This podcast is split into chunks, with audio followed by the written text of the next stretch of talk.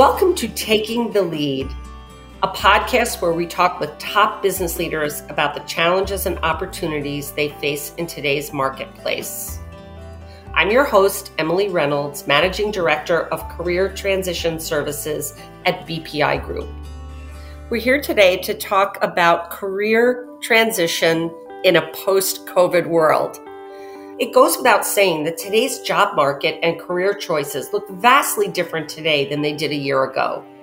As the world was consumed by the COVID 19 pandemic in the spring of 2020, right sizings and layoffs became the trend, especially in industries hardest hit by the shutdowns, such as hospitality, aviation, commercial real estate, to name a few. Millions of employees at all levels endured job losses. In addition to involuntary separations, many people used this moment in time to proactively reflect on and reevaluate the next chapter in career and life. And we've noticed a significant uptick in those seeking a next act or a divergent or unexpected path. Fast forward to our spring of 2021, vaccines hold the promise of a reinvigorated economy. In today's shortcast, we're joined by two of our senior career transition coaches, Lynn Edwards and Diane Frisch, to discuss what the landscape looks like for transitioning professionals as the market begins to open up.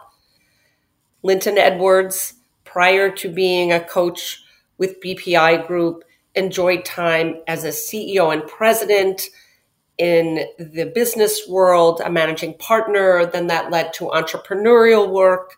Similarly, Diane Frisch was a senior executive of human resources with several very major corporations in the US and globally. So I welcome Lynn and Diane today and look forward to a conversation with them. So, hi to both of you.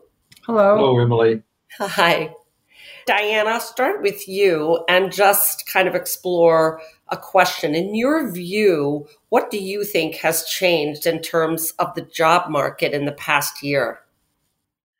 Emily, working with clients over the past year, the pandemic, as difficult as it's been for people in terms of jobs and loss of jobs, I think it's been a tremendous opportunity for people to look at their careers and see what's really important to them.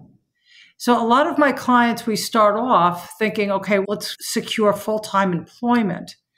But there's a lot of pause and evaluation of what's really important to them going forward. And you mentioned the next act. I think a lot of the people I'm working with are really asking themselves some fundamental questions which is do I want to go back into a large corporate environment and work very tough, long hours? Or is this a period of opportunity for me to think about something else? Lynn, what are you seeing in terms of changes in the job market or developments in the past year? Well, there's always been a difference in the industries in terms of the dynamics of the job market, but with this virus, that has just gotten extremely intense where there are some industries that are booming. I mean, hyper growth industries, some industries that are just sort of holding their own. And as you mentioned, there are some that just were decimated. And so I think that this has just put intensity or increased pressure on the difference in industries, which has affected some people obviously more than others. And I think has had people thinking as they go forth whether it's time for a change in terms of their the industries that they're in, rather than staying in the industry that they have been in and have been hurt by that. You know, sort of broadening their perspective to say, you know, there are other industries that I should be looking at in terms of where my skills may be transferable.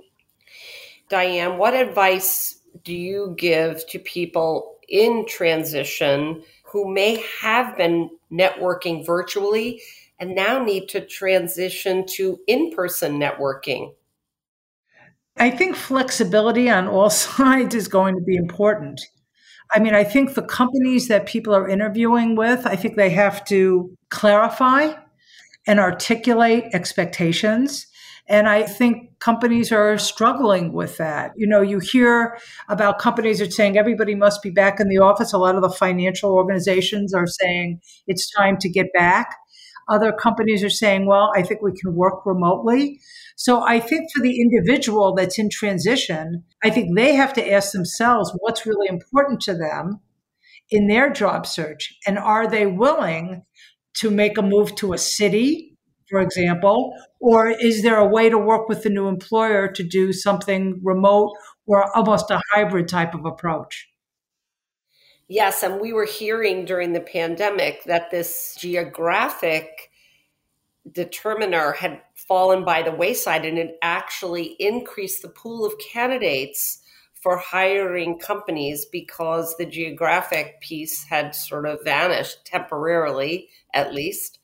Lynn, do you have anything to add? And are you finding that people are maybe having a bit of a struggle, or how do you coach them and counsel them as they're now going back to in person networking and that sort of thing? Well, on the lighter side, I tell them they need to get their business casual clothes back out because they're going to, going to be wearing them more. Interviewing in person certainly is sitting there looking somebody in the eyes, answering their questions directly. But it's also a thing about body language which is what I watch when I'm interviewing somebody, besides watching other things, but I am noticing their body language. And with Zoom, that is almost impossible to tell. And so I think they've got to sort of get back into the routine of whatever image they want to present. They've got to do it in a whole body way, if you will, to show interest, to make their points, you know, to make sure you're looking somebody in the eyes. I think in some cases in Zoom, somebody people will have two two screens and they're looking at one screen and they're not looking at the person, the interviewer, in the eyes. And I just think that's a, a real issue, at least when I'm interviewing. I want to connect with somebody eye to eye, and the remote processes have made that more difficult. So I think they need to get back to that and remind themselves that that is important if they're going to differentiate themselves in an interview, how they come across in that emotional, intelligent way, I think could be a real tiebreaker for them. Well, this has been a great conversation with both of you. So appreciate your insights, your experience, and what you are observing out there as we're all in this very unusual time of post pandemic. Thank you, Diane. Thank you, Linton. Such a pleasure. Thank you. Thank you. Taking the Lead is a production of BPI Group, and the views expressed are those of the host and guests. For more information, please visit bpi-group.us. Music for this podcast is courtesy of Jazzar.